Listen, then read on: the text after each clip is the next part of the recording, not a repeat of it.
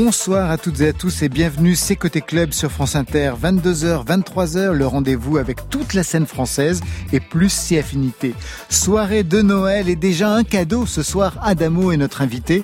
Adamo qu'on a rencontré au centre Wallonie-Bruxelles, de passage à Paris, les poches pleines de son coffret CD 1962-1975. C'est bourré de tubes et ça raconte une histoire de la chanson de cette période. Le positionnement aussi d'Adamo en pleine période Un chanteur décalé, auteur, compositeur, interprète, quand ses collègues de Salut les copains reprenaient, à l'époque, les succès anglo-saxons. Adamo nous a consacré une heure d'entretien, les yeux dans les yeux, soirée tombe la neige sur France Inter. Côté club, Laurent Goumard sur France Inter. On est en été 1963, drôle de saison pour sortir ce titre qui est devenu un tube planétaire. Adamo avait tenu tête à ses producteurs qui voulaient bien sûr attendre l'hiver pour lancer Tombe la neige. Bref, une contre-programmation à l'époque. Aujourd'hui, elle est de circonstance sur France Inter. Tombe la neige, tu ne viendras pas ce soir. Tombe la neige et mon cœur s'habille de noir. Ce soyeux cortège, tout en larmes blanches,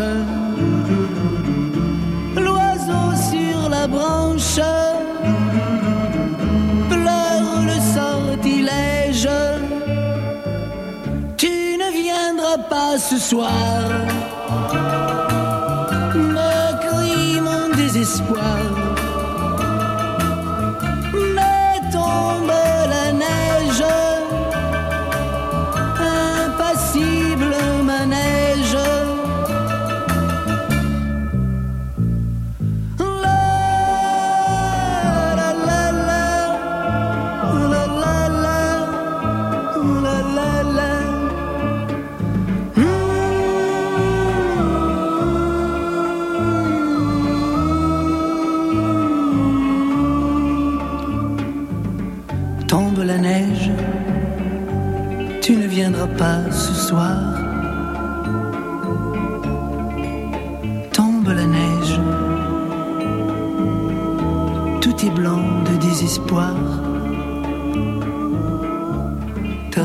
Certitude, le froid et l'absence, cet odieux silence solitude. Tu ne viendras pas ce soir.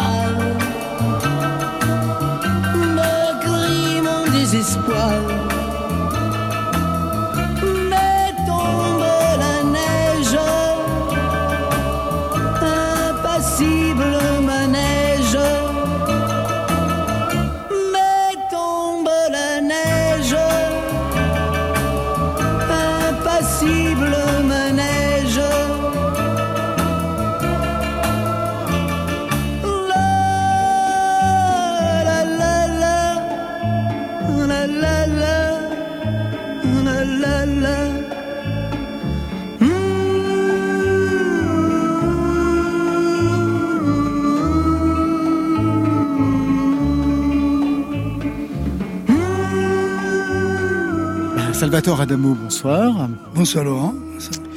On est ici au centre euh, Wallonie-Bruxelles. C'est un symbole? Bien sûr, oui. C'est la Wallonie. Euh, c'est ma, ma seconde patrie euh, après après la Sicile, l'Italie. Faisons pas de séparatisme.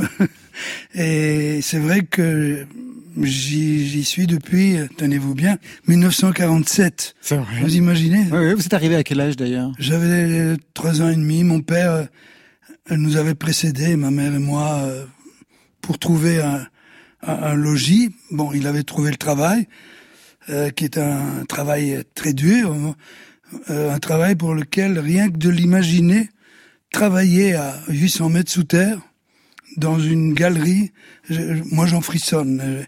J'ai même pas voulu, toutes les fois qu'on m'a invité, descendre, aller voir. J'avais trop de respect et je voulais pas y descendre avec des, des photographes pour m'en faire une pub, quoi. Voilà. Donc, euh, il a eu ce boulot que malgré tout, euh, il considérait comme euh, une manne, puisque la Sicile ne pouvait pas nourrir son homme à l'époque. Et donc là, le travail lui a redonné son sa dignité. Aussi dur était-il. C'était difficile d'être un Italien en Belgique à ce moment-là, dans les années 50 euh, C'était sans doute plus difficile qu'aujourd'hui, parce que aujourd'hui, euh, l'italien est complètement intégré à la Belgique. Nous avons eu euh, une reine, la reine Paola, qui en était le, l'exemple parfait, je veux mhm. dire, de l'intégration. Mais je, je, ne me souviens pas qu'il y ait eu des, des, des, vagues de racisme comme il y en a eu hein, plus tard. Mais avec le recul, je, me suis rendu compte petit à petit de la difficulté que ça a dû être pour mes parents. Ils étaient tout jeunes. Mon père avait 28 euh, ans, ma mère 27. Ils, ils, ont quitté un pays de soleil pour venir dans les, les frimas du, du, Nord. Nous étions dans, dans des baraquements en bois. Et quand même, j'ose dire que nous avons eu de la chance d'arriver en Belgique, où le, le peuple est un peuple accueillant, bienveillant, alors on est donc au centre Wallonie-Bruxelles, mais on est aussi dans une salle de cinéma. J'imagine que ça évoque quelque chose pour vous parce qu'il y a eu ben, une petite carrière d'acteur quand même, Madame O. Assez rapidement d'ailleurs à l'époque. Oui, ça, ça tenait au fait que, bon, euh, je m'étais fait connaître en tant que chanteur en très peu de temps en fait. Et plusieurs cinéastes, producteurs ou réalisateurs voulait avoir le chanteur du moment. Euh, m'avait proposé de jouer mon propre rôle, mais j'en avais discuté avec mon père qui était toujours de bons conseils. Ça sert à quoi? Euh, Autant Lara voulait que je joue Lucien Lewen de, de Stendhal, carrément. J'ai lu le roman, ça m'a enrichi, mais c'était un personnage trop brillant pour pour euh, le non-acteur que j'étais et que je suis toujours. Et puis finalement, il y a Michel Ardan, le producteur, qui est venu me voir à l'Olympia en présence de Bourville. Mon père venait malheureusement de disparaître et le, fait qu'il m'ait proposé un film dans lequel Bourville m'adoptait. Lui-même, chanteur, acteur. Oui. Euh, voilà, je me suis laissé convaincre et, et j'ai passé avec Bourville deux mois qui ont été des leçons d'humilité, de, de philosophie de la part de Bourville, d'humour à Aix-en-Provence. Voilà, c'est une période qui est restée à toujours gravée dans mon esprit et dans mes souvenirs. C'était un partenaire généreux avec vous? Plus que généreux, parce que il sentait bien que, j'étais débutant, que je n'avais aucune expérience, et il lui arrivait souvent sans que je lui demande, mais comme pour me protéger sous ses ailes, quand on avait un moment de, de repos en attendant les prochaines scènes, il ouvrait le scénario et il me lisait ma scène. il écoute, moi je je vais pas imposer quoi que ce soit, mais moi je la jouerais comme ça. Il me jouait vraiment ma scène. Donc je calquais mon jeu sur ce qu'il venait de, de me montrer. Et, et malgré cela, je dois dire que c'est un des êtres les plus timides et, réservés et introvertis. Ça, c'est étonnant, mais que, que j'ai connu. Comment vous vous êtes trouvé en tant qu'acteur par la suite? Parce que vous euh, avez arrêté assez rapidement, en fait. J'étais pas un acteur. J'étais moi-même. J'essayais d'être moi-même. J'avais pas de truc. J'apprenais assez vite mes textes. Bon, quand il fallait improviser un tout petit peu, je pouvais le faire aussi. Ah oui, ça va, oui. Voilà. Comment on le fait sur scène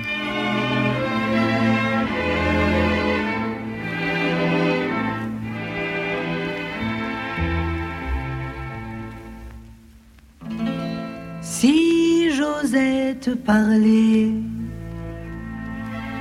comme à une maman, si j'osais te confier mes rêves d'adolescent je te dirai que j'ai besoin de toi de ton regard, du son doux de ta voix.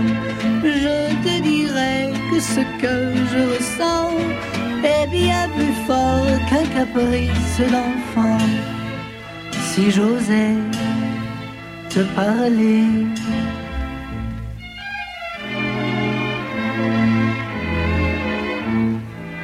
Alors aujourd'hui, ce qui nous intéresse, c'est ce coffret de CD 1962-1975. C'est une sorte de rétrospective en fait de la première partie de votre carrière, Salvatore Adamo.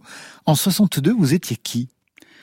J'étais un étudiant à Saint-Luc, à Ramnichin près de Tournai, dans une école de technique de diffusion et de relations publiques.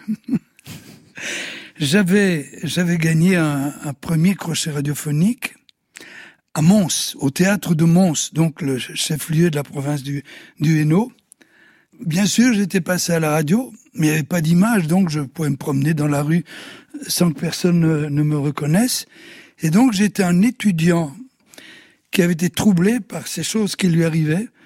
Donc heureusement, j'ai trouvé, on m'a signalé, cette école qui correspondait plus à mes aspirations, où on faisait de la radio en, en circuit fermé, de la télé en circuit fermé, on apprenait la sociologie. Par rapport à ce radio crochet, vous chantiez une de vos chansons ou il fallait interpréter le tube de quelqu'un d'autre? Non, je chantais déjà une de mes chansons. Et laquelle? Qui s'appelait Si j'osais, qui n'a été enregistrée que deux ans après ma victoire, parce que quand le, le crochet radiophonique est passé sur antenne le 14 février 1960, il y avait un, un producteur qui m'avait entendu et tout ce qui l'intéressait, c'était que ma voix sonnait un peu comme celle d'un chanteur italo-belge qui a eu un succès mondial avec une chanson qui s'appelle Marina. Et donc, il est venu me trouver chez moi. La première chose qu'il m'a demandé, est-ce que vous avez des chansons en italien? Et j'ai dit non, j'en ai pas.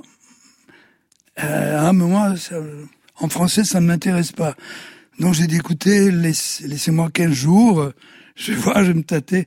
Et en effet, j'ai écrit deux chansons qui ont figuré sur mon premier 45 tours, Perché et Se pensiame, dont on a vendu une 517 exemplaires aux membres de ma famille et mes amis.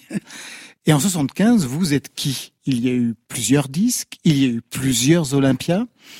Vous êtes qui en 75, Salvatore Mais en 75, j'avais changé carrément de, de, milieu social. J'avais acheté une maison à mes parents, j'avais chanté un peu partout, de, de Je Map à Tokyo, en passant par euh, le Chili, le Chili, l'Argentine, l'Uruguay, euh, voilà, l'Allemagne, beaucoup l'Allemagne, l'Espagne, l'Italie, où j'ai eu plusieurs euh, numéros. Donc, j'étais quelqu'un qui avait le privilège de vivre en, en faisant ce qu'il aime, ce que je souhaite à tout le monde, mais qui ne s'appartenait déjà plus vraiment. C'était difficile? Ça devenait difficile parce que j'avais déjà mon premier fils, qui était né en 69. J'avais des frères et sœurs, mon, notre papa avait disparu. En 66. Donc j'avais, j'étais chef de famille. Euh, il y avait beaucoup, beaucoup d'avions, mais euh, heureusement tout ça était compensé de loin par le plaisir que j'avais d'être sur scène et que j'ai toujours. Et je le dis sincèrement. Vous avez commencé à écrire et à composer parce que vous êtes à l'époque, hein, dans les années 60, on va dire, les Johnny et les autres, ils étaient interprètes. Vous, vous étiez auteur, compositeur, interprète. Les premières chansons, elles arrivent quand? Paroles et musique pour vous? La toute première, je, l'ai écrite à 14 ans et demi. J'avais, j'avais reçu une guitare de mon grand-père qu'il avait confiée à un oncle qui venait de Sicile, me l'amenait. Et pendant des années, je n'avais pas compris pourquoi. Pourquoi mon grand-père m'envoyait une guitare. Et il n'y a pas longtemps, juste avant qu'elle ne disparaisse aussi, la, la sœur cadette de ma maman m'a dit que ma, ma, ma, maman lui avait écrit une lettre dans laquelle elle disait qu'elle m'avait surpris devant un miroir avec un balai en train de me déhancher à la Elvis Presley. Et donc ma mère a eu l'idée mon grand-père jouait un tout petit peu de la guitare, donc j'ai eu cette surprise. Et à partir de là, je, me suis dit, tiens, euh, autant essayer de m'en servir. Et comme euh, j'étais pas mauvais en français, que j'avais un prof qui m'encourageait beaucoup, qui écrivait lui-même des poèmes et qui m'encourageait à en écrire, j'étais dans une école de, frères des écoles chrétiennes où euh, les surréalistes étaient à l'index, Prévert, et donc ce professeur, Jean-Marie Vermeulen, m'avait conseillé des livres à lire en dehors de l'école, bien sûr. Et donc, voilà, j'ai marié ma passion pour l'écriture et les, premiers accords que j'avais appris grâce à un professeur allemand qui habitait Jemap, Werner, qui me disait à, Damo, apprenez vos, accords, sinon ça nerve moi. Ça veut dire ça m'énerve, j'ai gardé ça.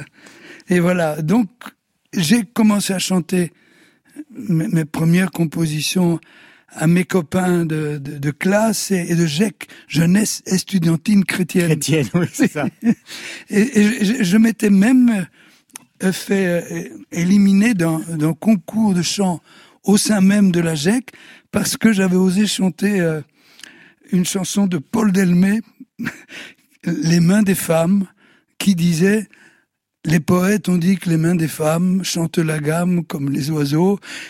Ils ont chanté leurs petits doigts frêles, pareils aux ailes des papereaux. Et il paraît que c'était trop posé. Ça, c'était trop posé Chez les frères. Chez les frères à l'époque. Être chanteur, c'était pas véritablement un rêve à l'époque. J'ai lu que c'était plutôt d'être footballeur. Vous étiez plutôt oui. bon? J'étais pas mal. Quel poste sur le terrain? J'étais lié droit, numéro 7. Ouais. J'ai commencé euh, comme minime, puis cadet, puis scolaire, et arrivé jusqu'en junior, à 16 ans. Vous auriez pu devenir professionnel? À l'époque, euh, il me semble que le professionnalisme au football en Belgique n'était pas tout à fait implanté. On pouvait, on pouvait avoir un métier parallèle, mais j'aurais bien aimé jouer au football. Oui, c'est une façon de me réaliser aussi. Et je rêvais de Pelé. C'était Pelé l'époque. C'était Pelé à l'époque, Ouais. oui. Je sais, tout est fini. J'ai perdu ta confiance. Néanmoins, je te prie de m'accorder ma chance. Si devant mon remords, tu restes indifférente, on ne peut te donner tort. Mais sois donc indulgente au nom des joies que nous avons vécues, au nom de l'amour que nous croyons perdu. Sans toi, mamie, le temps est si lourd, les heures et les jours sans espoir, sans toi, mamie.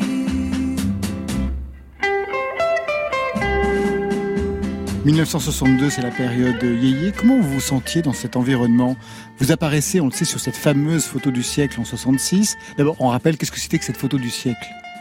La photo du siècle, c'était Jean-Marie Perrier qui avait réuni euh, tous les chanteurs qui avaient droit au chapitre dans, dans Salut les copains, donc tous les chanteurs de la nouvelle génération.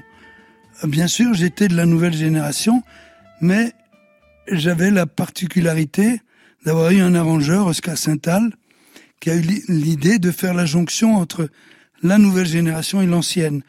Euh, je vous explique que moi, quand je faisais mes chansons à la guitare, mes maquettes, j'espérais avoir les mêmes arrangements que les chanteurs de mon âge, des guitares électriques et des batteries bien bien présentes.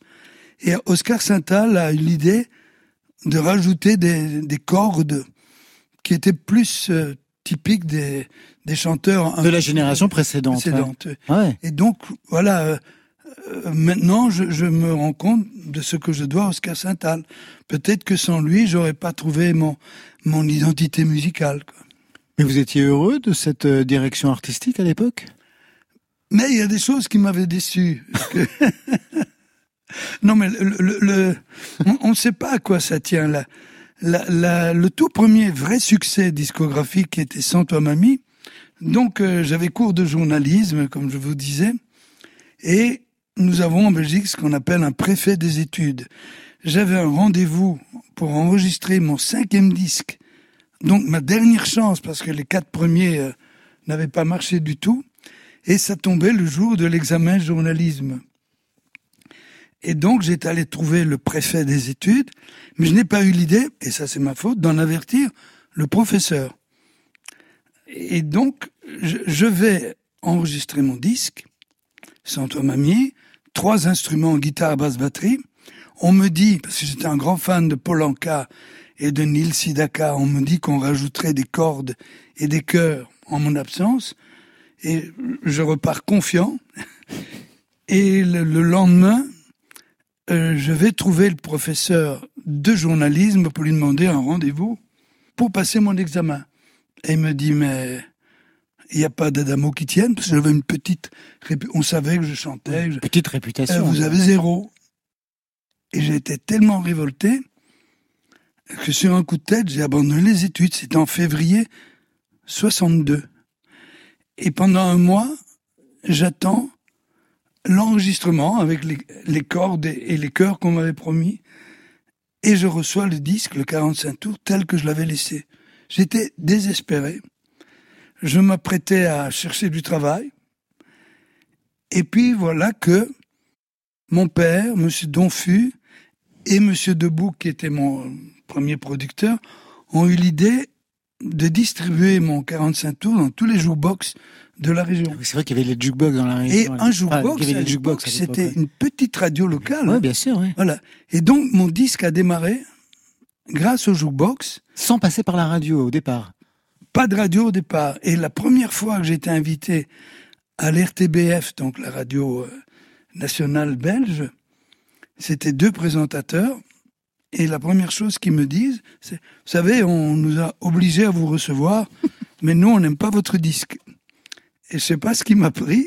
J'ai dit, moi non plus. Quoi, vous non plus? Qu'est-ce que vous faites là alors? Ben, mais, euh, voilà, on me dit de faire de la promo. Mais pourquoi vous n'aimez pas disques Vous avez d'autres chansons? Je dis oui, j'en ai d'autres. Euh, de quel genre? J'ai ma guitare dans, ma voiture, si vous voulez, je vais la chercher. J'avais perdu la tête, j'avais plus besoin de chapeau, plus de soucis qui végètent dans le jardin du cerveau. J'avais perdu la tête, je trouvais ça sympa, car j'attendais Brunette, Brunette reviendra. Un jour va ma Brunette, sans l'ami Cupidon. Elle dit j'aime plus ta tête, elle dit quand même pardon. Tu t'es payé ma tête, lui dis-je avec grand cœur. Elle me rendit ma tête, elle emporta mon cœur. Et donc je leur ai chanté euh, des chansons qui correspondaient plus à mes aspirations.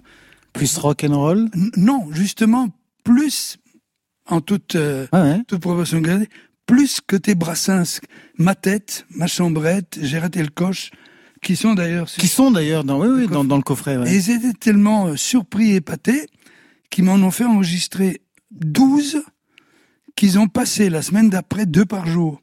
Et ça a été la matière d'un 25 cm qui s'est appelé chanson non commerciale. Et ça a été un tube et énorme. oui. Parce qu'au départ, non plus, c'était pas véritablement euh, gagné, même par rapport à, ce, premier succès. C'était votre voix qui, quand même, euh, créait quelques résistances à l'époque. Oui, oui. D'ailleurs, euh, malgré cette émission à laquelle je suis passé, il fallait, pour passer sur la RTBF, passer devant un jury. Et bon, j'y suis passé avec ma guitare et j'ai été refusé.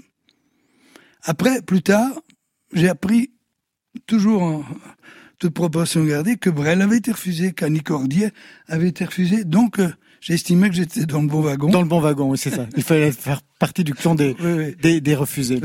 Alors par rapport à l'histoire de certaines chansons, donc Sans toi mamie, il y avait aussi euh, un tube énorme qui a été euh, Tombe la neige. Et j'ai pu lire que le Japon, vous avez, ah, ça a été un énorme succès au Japon, ça l'est toujours d'ailleurs, mais qu'au Japon, on vous a fait faire absolument tout et n'importe quoi avec cette chanson. Euh, c'est vrai que d'abord elle existe euh, en plus de 500 versions locales de tous les styles, euh, bossa nova, heavy metal. Et j'ai participé à un gag où, vous savez, au Japon, il y a des séries de samouraïs, et lors d'un épisode, il y avait deux samouraïs qui luttaient à mort, et je suis descendu du ciel en chantant Tombe la neige. On m'a envoyé le document il y a, il y a quelques semaines. Ça m'a bien fait rire. Vous acceptiez tout? Non, j'avais quand même un, un, certain discernement et, et, je pense quand même avoir le, le sens du ridicule. J'ai dans la vie euh, une bonne part d'espièglerie. Ouais, ce côté aussi italien mais aussi belge, oui, surréaliste belge. bien faire rire, mais j'aime pas le ridicule. Quoi. On va vous retrouver Adamo dans quelques instants, juste le temps d'un titre de votre compatriote belge, Angèle, en duo avec Dua Lipa. La température monte, Fever sur France Inter. Before you came around, I was doing just fine. Usually, usually, usually, I don't pay no mind. And when it came down, I was looking in your eyes. Suddenly, suddenly, suddenly, I could feel it inside. A fever. So can you check? Hand on my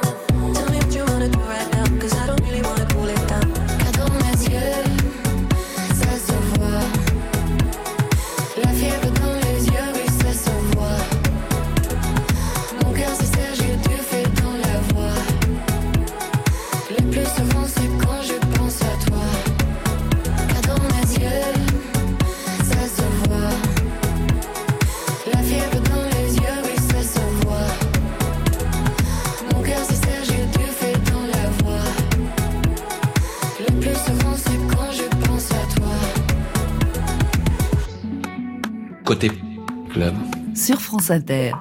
Puisqu'on est dans le cadre comme ça de repasser quelques chansons, il y a une chanson qui a marqué aussi toute une époque, pas facile d'ailleurs dans votre parcours, c'est presque une des seules, c'est Inch'Allah. À quel âge vous l'avez composée? La musique et les textes. D'abord les textes, hein, toujours chez vous, la musique vient ensuite. Oui, j'ai écrit le, le texte d'Inch'Allah en octobre 1966 lors d'une visite de Jérusalem avec mon manager, Cha- Charles Marouani. Et ça a été pour moi une, euh, une émotion euh, pendant une heure et demie qu'a duré la visite de ces sites particuliers. La- le, le mont des Oliviers, le jardin Gethsemane, la piscine de Siloé. Tout ça euh, m'a fait retourner à mes cours d'histoire sainte. Oui, Ah bah les je frères. me rappelle que j'étais chez les frères. et, et voilà, quand je suis rentré à l'hôtel, la chanson était écrite dans ma tête. Entre-temps, bien sûr, en visitant, bien sûr, j'avais vu un papillon sur des fils barbelés. J'ai peut-être un œil particulier pour voir ces, choses-là. Été aussi euh, confronté à, à ce panneau danger frontière quand j'ai voulu entrer dans la chapelle de la Dormition, dont on dit, pour ceux qui croient, qu'elle a été érigée sur le lieu à partir duquel la Sainte Vierge est montée au ciel. Encore une fois, pour ceux qui croient. Donc, j'étais imprégné de, de toutes ces découvertes. Et à, l'époque, je, le rappelle, Israël était attaqué de, de tous les côtés. Bien sûr, j'avais cette innocence ne pas avoir eu de, de recul sur la chanson. J'avais, euh, j'allais avoir 23 ans. Oui. Et plus tard, une fois que j'étais interdit dans tous les pays arabes, C'est ça, en fait. banni, Ouais. banni même, même au, au Liban, notamment où j'avais chanté quelques jours avant et, et même l'année d'avant, j'avais chanté deux fois dans la revue du Liban, on avait exhorté le, le peuple à brûler mes disques sur la place publique. Je n'avais pas compris cette violence d'un coup. Et sans doute, j'ai commencé à réfléchir, à savoir qu'est-ce qui a pu les choquer à ce point-là. Dans mon, dans mon esprit, il y avait la carte de la Palestine, euh, d'Israël. Et j'ai fait un tout sans tenir compte des dissensions terribles qu'il y avait hein, entre euh, les Israéliens eux-mêmes et les, Palestiniens. C'était pratiquement une question d'appellation qui avait changé. Et donc, euh, je me suis dit, tiens, peut-être euh, n'ai-je pas fait suffisamment allusion à, la souffrance du côté palestinien aussi. Donc, j'ai modifié la dernière strophe. Et, et- finalement, la fin, où je faisais allusion à la Shoah elle-même, est devenue requiem pour toutes les âmes de ces enfants, ces femmes, ces hommes, tombés des deux côtés du drame, assez de sang, salam, shalom. Et là, là, j'exprime ce que je voulais exprimer, c'est une chanson de paix qui ne demande qu'une réconciliation, qui ne demande même pas que- ces deux peuples s'aiment, mais qu'ils cohabitent ou qu'ils qu'ils soient sur des terres euh, juxtaposées ou contiguës, sans s'envoyer des missiles ou des bombes. Voilà. Ne vois-tu pas, humble chapelle, toi qui murmures paix sur la terre, que les oiseaux cachent de leurs ailes ces lettres de feu, danger, frontière. Le chemin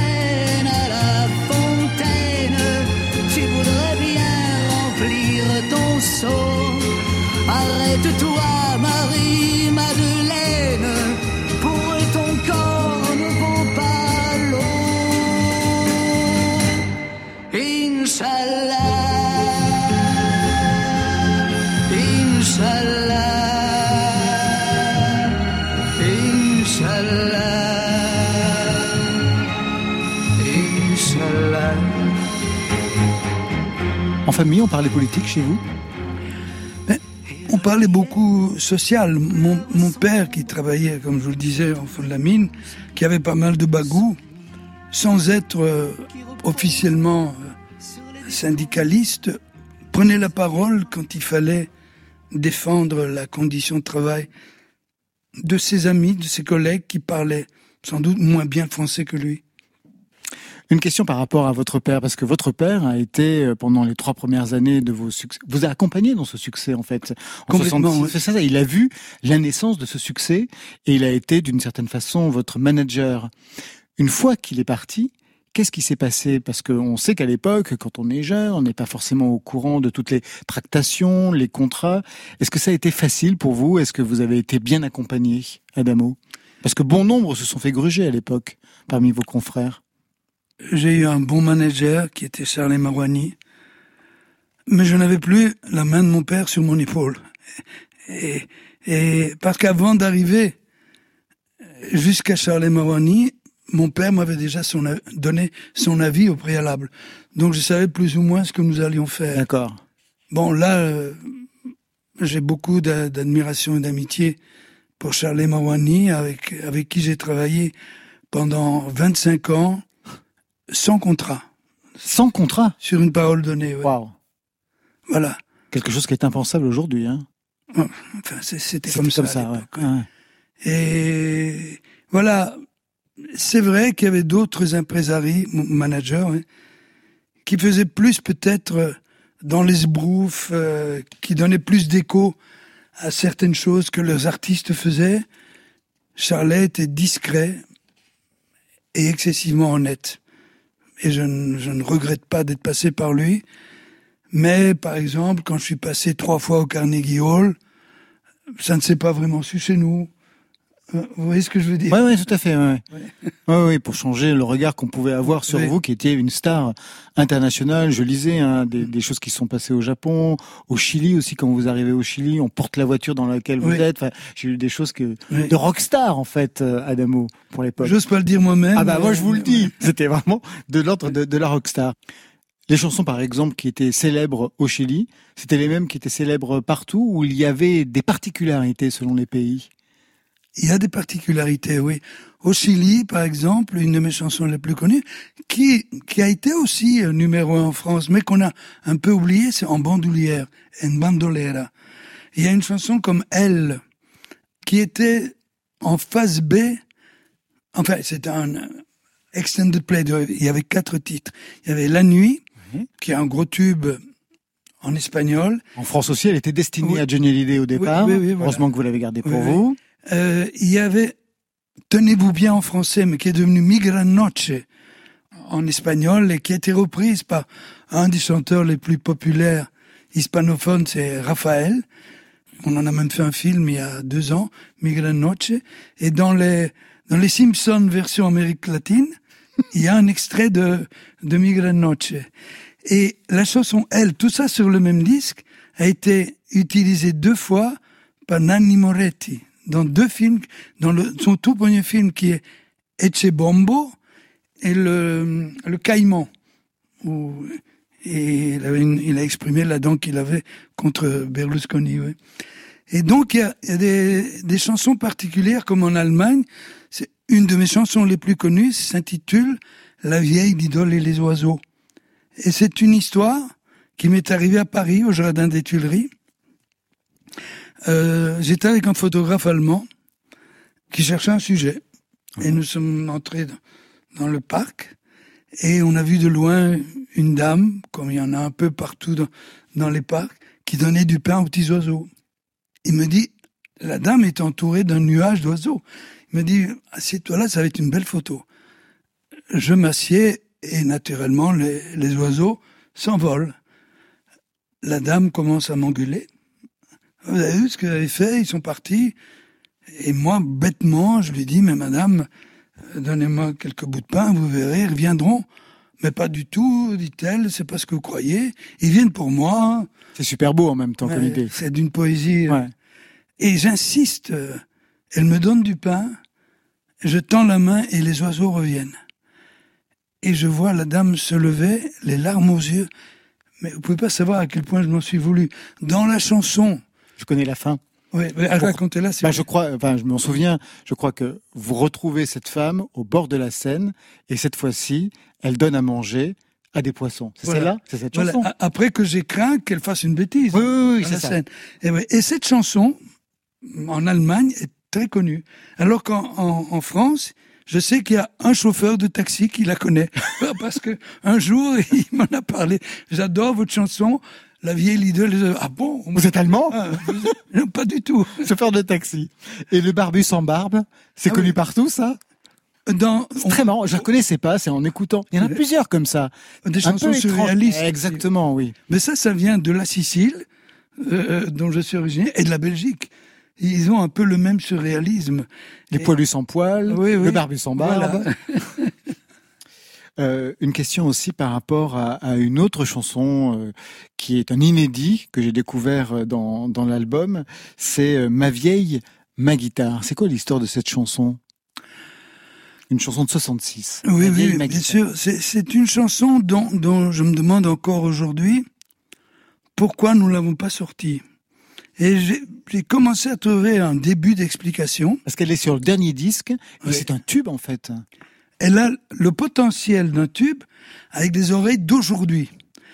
Parce que il y a dans la nostalgie d'aujourd'hui un retour à des orchestrations des années 50 et peut-être que en- dans les années 60, les gens qui s'occupaient de moi ont dû trouver qu'elle ressemblait trop aux sonorités de la génération d'avant. Au André Claveau et compagnie. Exactement. D'accord.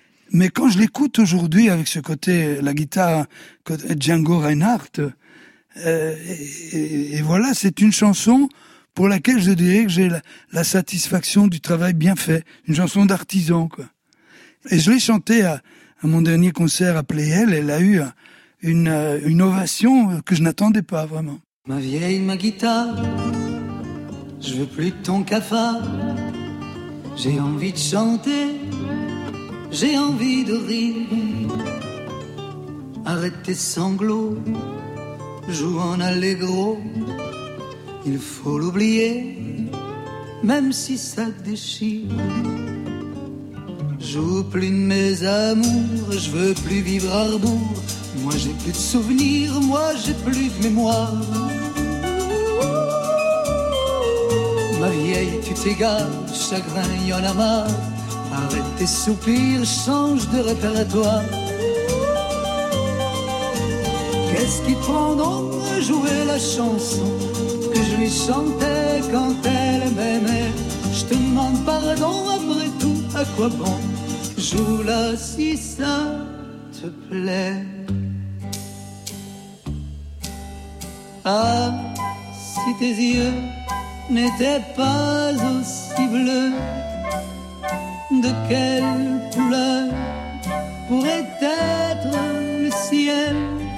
Je demande à Prévert, je demande au bon Dieu, ils me disent qu'il y aurait pas de ciel.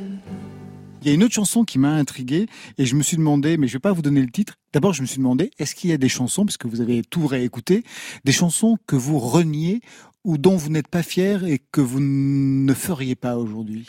Je pense savoir que vous faites allusion à J'ai pas demandé la vie peut-être. Parce qu'il y a le mot euthanasie qui apparaît Oui. et on est en 64-66. Oui. C'est très tôt, quoi. C'est c'est vraiment la seule chanson que je regrette d'avoir écrite. Sans doute, euh, je sais pas, j'avais lu un bouquin ou qui devait être très noir. Et, et, et ce qui m'a surtout euh, euh, presque traumatisé à, à l'époque où je l'ai sorti, c'est qu'il y avait un, le directeur de la firme des disques en Belgique à l'époque m'avait dit que c'était sa chanson préférée. Ce qui m'avait étonné. Et six mois après, excusez-moi, il se suicidait. J'ai culpabilisé, alors que je ne devais pas. euh, Mais je, je- c'est pas vrai. je- il, a- il avait déjà la pensée en lui, puisque déjà il m'avait dit que c'était sa chanson. Oui, tout à fait. Il y avait un signe quand même, véritablement. Ça, c'est des choses qu'on ne peut pas prévoir, malheureusement. Adamo, j'aimerais qu'on parle aussi du son que vous avez euh, travaillé pendant toutes ces années, mais pas simplement du son aussi, des mélodies que vous aviez. Vous êtes belge, on le sait, d'origine italienne, plus précisément sicilienne. Et moi, je me suis demandé ce que vos chansons devaient à la Sicile, c'est-à-dire même, euh, pas simplement au niveau des thèmes hein, qui sont évoqués, mais au niveau de la musicalité. Mais je vais vous faire un aveu, je pense que sept chansons sur dix chez moi sont d'inspiration, euh, si pas sicilienne, mais napolitaine ou italienne. Tombe la neige que vous évoquiez, vous, vous enlevez le texte qui parle de neige, ou en Sicile on- n'en voit pas beaucoup, mais c'est une mélodie euh, en mineur, italienne, sicilienne même. Inch'Allah, c'est une mélodie italienne en mineur. La nuit, une chanson, euh, une mélodie italo-hispanique, d'après les, les harmonies. Mais la, Belgi- la, la Sicile, pardon, a aussi été occupée par des Espagnols. Donc il y a aussi un côté arabisant. Dans, donc Inch- Inch'Allah, bien sûr, c'est comme je vous disais, c'est italien, mais aussi un peu arabisant. Oriental, en effet, oui. voilà.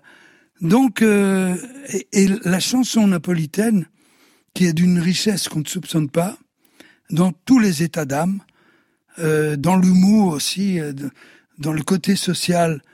Mais si vous avez l'occasion d'écouter l'anthologie de la chanson napolitaine par Roberto Murolo, juste à la guitare, euh, qui est magnifique et qui, qui vous fait comprendre que la maman de Georges Brassens était napolitaine. Et que pas mal de tarentelles, Ah bah, de Brassens, bah, voilà, oui. ben, c'est le, le- le rythme le plus populaire napolitain. Tesoro mio, allora vuoi sapere perché hai gli occhi blu e tu no? Figlio mio, vieni qua.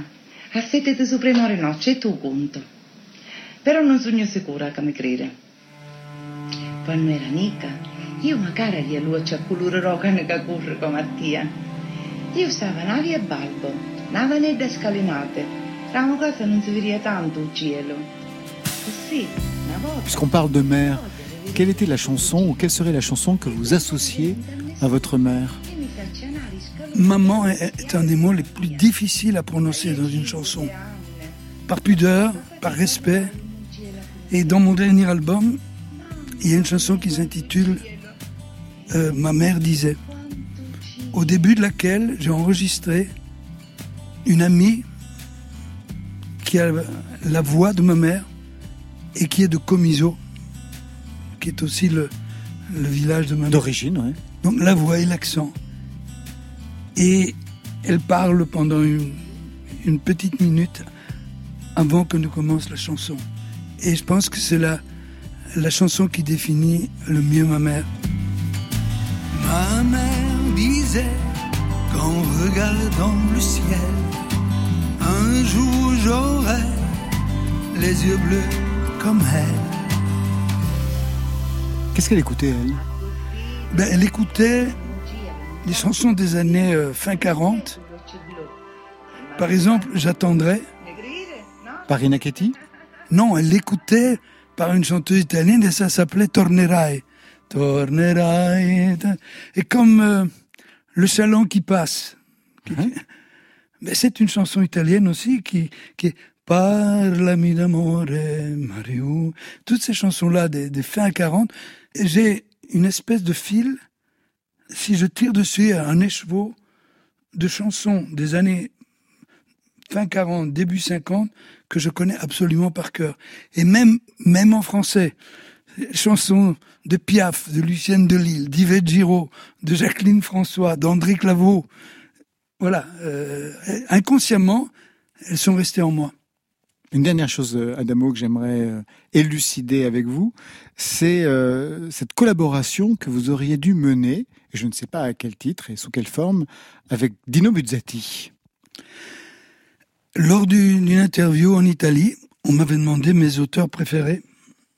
Et j'ai dit en, en toute sincérité, Dino Buzzati, Le désert des Tartares, ses nouvelles aussi, l'histoire du cas, et Un amour aussi. c'était- Et c'était à la radio. Et il se fait que Dino Buzzati, il a entendu cette interview. Et il m'a écrit. Il avait pris l'histoire de, de et Orphée, en dessinant lui-même, parce que c'était un dessinateur aussi de, de, de Fumetti. Et le, le, le, le titre était Poème à Fumetti, Fumetti, Po- c'était une poème- bande dessinée. Hein. Poème bulle. Et il m'a fait une très longue dédicace, me disant qu'il était touché d'avoir entendu que je l'avais cité, et il m'invitait, si la lecture de l'histoire qu'il avait écrite en vers, donc très possiblement mise en musique, s'il m'inspirait quelque chose, de lui faire signe qu'il serait ravi. Et le voyage suivant à Milan, je l'ai rencontré, j'ai déjeuné avec lui. La matière était là pour faire une comédie musicale, vraiment. Et il m'a dit, euh, ça me flatte beaucoup. J'avais commencé à donner un accord, je je ne sais plus quel musicien classique italien qui devait en faire un oratorio, mais je vais essayer euh, d'annuler, enfin de lui faire comprendre qu'il voulait me donner la priorité. Malheureusement, il est, il est décédé que- quelque temps après. Et dans ce genre d'histoire aussi, avec des rencontres que malheureusement le, le destin a voulu annihiler. Enfin, j'avais été sollicité par André Hunebelle, Le réalisateur. réalisateur, pour tourner un roman de Claude Guimard, euh, Rue du Havre, avec Michel Simon. J'en ai fait une chanson qui s'appelle Gagner du temps. C'est c'est l'histoire d'un vieillard qui vend des billets de loterie dans la rue du Havre. Et tous les matins, il voit passer une jeune fille toute seule. Et deux minutes après, il voit passer un jeune homme tout seul. Et dans son esprit bienveillant et poétique, il trouvait que ces deux jeunes gens devaient se rencontrer, qu'ils étaient faits l'un pour l'autre. Et de jour en jour, il essaye sans réussir. Et puis, un jour, c'est toujours vers 9 heures du matin, 9h et 9h02, il traverse la rue, je ne sais plus pourquoi, et il est renversé par une voiture. il décède. La jeune fille de 9 heures s'arrête Hmm. pour voir ce qui s'était passé. Et deux minutes plus tard, le jeune homme de 9h02 s'arrête aussi à côté de la jeune fille et lui demande que s'est-il passé. Et ils se sont parlé. Et la rencontre s'est faite sur la mort de. Voilà. Et donc j'ai rencontré Michel Simon. Et là aussi, Michel Simon est parti avant le, le début du tournage. Adamo, on va se séparer dans quelques instants. Sur une note plus gaie quand même. Sur une note plus gaie, j'aimerais savoir ce que vous écoutez aujourd'hui. Qui vous écoutez? Si vous me dites Arnaud, ça marchera pas. je le sais. Si vous me dites Camille, ça marchera pas non plus. Non. Je le sais. Euh, que j'écoute, il y a des, des écoutes qui sont un peu aléatoires. Je vais sur Internet, je découvre Gaël Faye. Je, je l'ai découvert il y a pas longtemps. J'aime beaucoup son écriture. Euh, sinon, j'ai besoin d'écouter mes maîtres, que ce soit Brassens, Brel, Ferré que j'ai découvert sur le tard. Ferré, je ne connaissais de lui que ses grands succès Oui, la môme. avec euh, le temps, euh, Môme, cet extra. Puis j'ai découvert La mémoire et la mer. Toi qui ne dis jamais rien, c'est c'est des chefs-d'œuvre absolus. Euh, Guy Béard, Guy Béard, qui, qui m'a donné aussi une, une, façon euh, de, voir les choses un peu surréalistes. Par exemple, une chanson comme Le Chapeau, je sais pas si vous vous souvenez, c'est le plus beau jour de ma vie, euh, j'ai retrouvé mon chapeau. J'ai dû fouiller le, le désert d'Arabie parce qu'il est en poil de chameau. Et cette forme d'écriture surréaliste? oui, tout à fait. oui. Dans le barbu sans barbe, c'est un Bah, peu le ça. barbu sans barbe, c'est vraiment dans, ça. dans ma tête aussi. Mais avec ça, je, je vais au hasard. Juste une chose, quand vous êtes à Paris, vous faites quoi? Bon, à part les entretiens. J'attends le moment où je pourrai euh, profiter vraiment de Paris. Parce que j'habite Bruxelles et quand je viens à Paris, bien sûr, il y a les entretiens, il y a la promo, les concerts. Mais j'ai le privilège d'avoir un pied-à-terre à Paris et il, il faut que je fasse la part des choses et que je, je me ménage des périodes de plaisir. Voilà. Ah bah, il serait temps quand même. il serait vraiment temps. Euh, J'ai l'impression que je ne respecte pas cet aspect de la vie qui est primordial aussi. Bah, merci à vous. Merci, à vous, Laurent. Victor. Merci. Merci.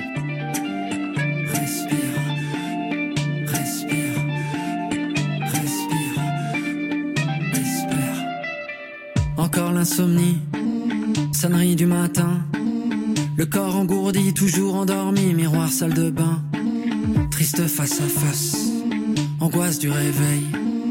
Reflet dans la glace, les années qui passent ternissent le soleil. Ok.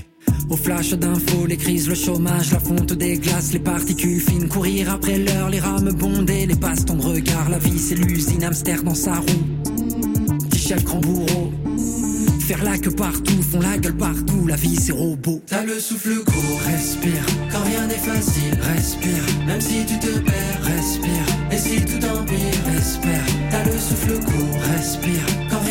Facile, respire. Même si tu te perds, respire. Et si tout empire, espère. Encore fatigué, la cloche du midi, le corps assommé, toujours épuisé, les masques sont mis. Triste face à face, poursuite du bonheur. Reflet dans la glace, les années qui passent flétrissent les fleurs. Ok. Les écrans, le bruit, l'argent, les crédits, les phrases assassines, les cons, les cancers, le temps qui s'écoule, le vide qui se fait, le silence épais, la vie c'est la guerre tournée dans le tambour.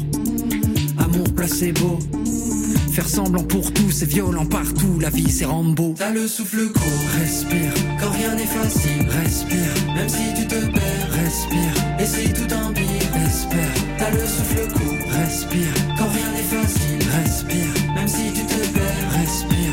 Si tout empire, espère.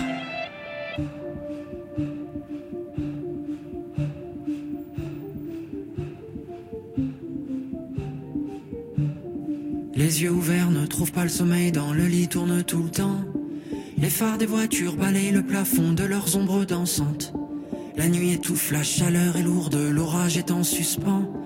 Où sont les rêves, où sont nos rêves d'enfants? S'échapper, déserter les rangs, s'évader des tapis roulants, chercher le silence et l'errance, raccrocher, trouver sa cadence. Respire, signé Gaël plébiscité par Salvatore Adamo. C'est un extrait de son deuxième album, Lundi Méchant. Respire, un impératif catégorique en cette soirée de Noël. Et bien voilà, c'est la fin de Côté Club, spécial Salvatore Adamo. Son coffret 1962-1975 est disponible chez Pias. Côté Club, ce soir, c'était Juliette Medevielle à la réalisation, Alexis Goyer, Marion Guilbeault, Virginie Rosic à la programmation avec, bien sûr, la collaboration active de Margot et Muriel Pérez aux playlists. On va se retrouver lundi. Lundi avec Angélique Kidjo, Richard Minier et Bonkana Maega. Et pour le live, Marion? Avec Samba de la Muerte, un nom exotique pour une pop normande qui prend les couleurs de l'Afrique. Allez, côté club, on ferme. Je vous souhaite le bonsoir.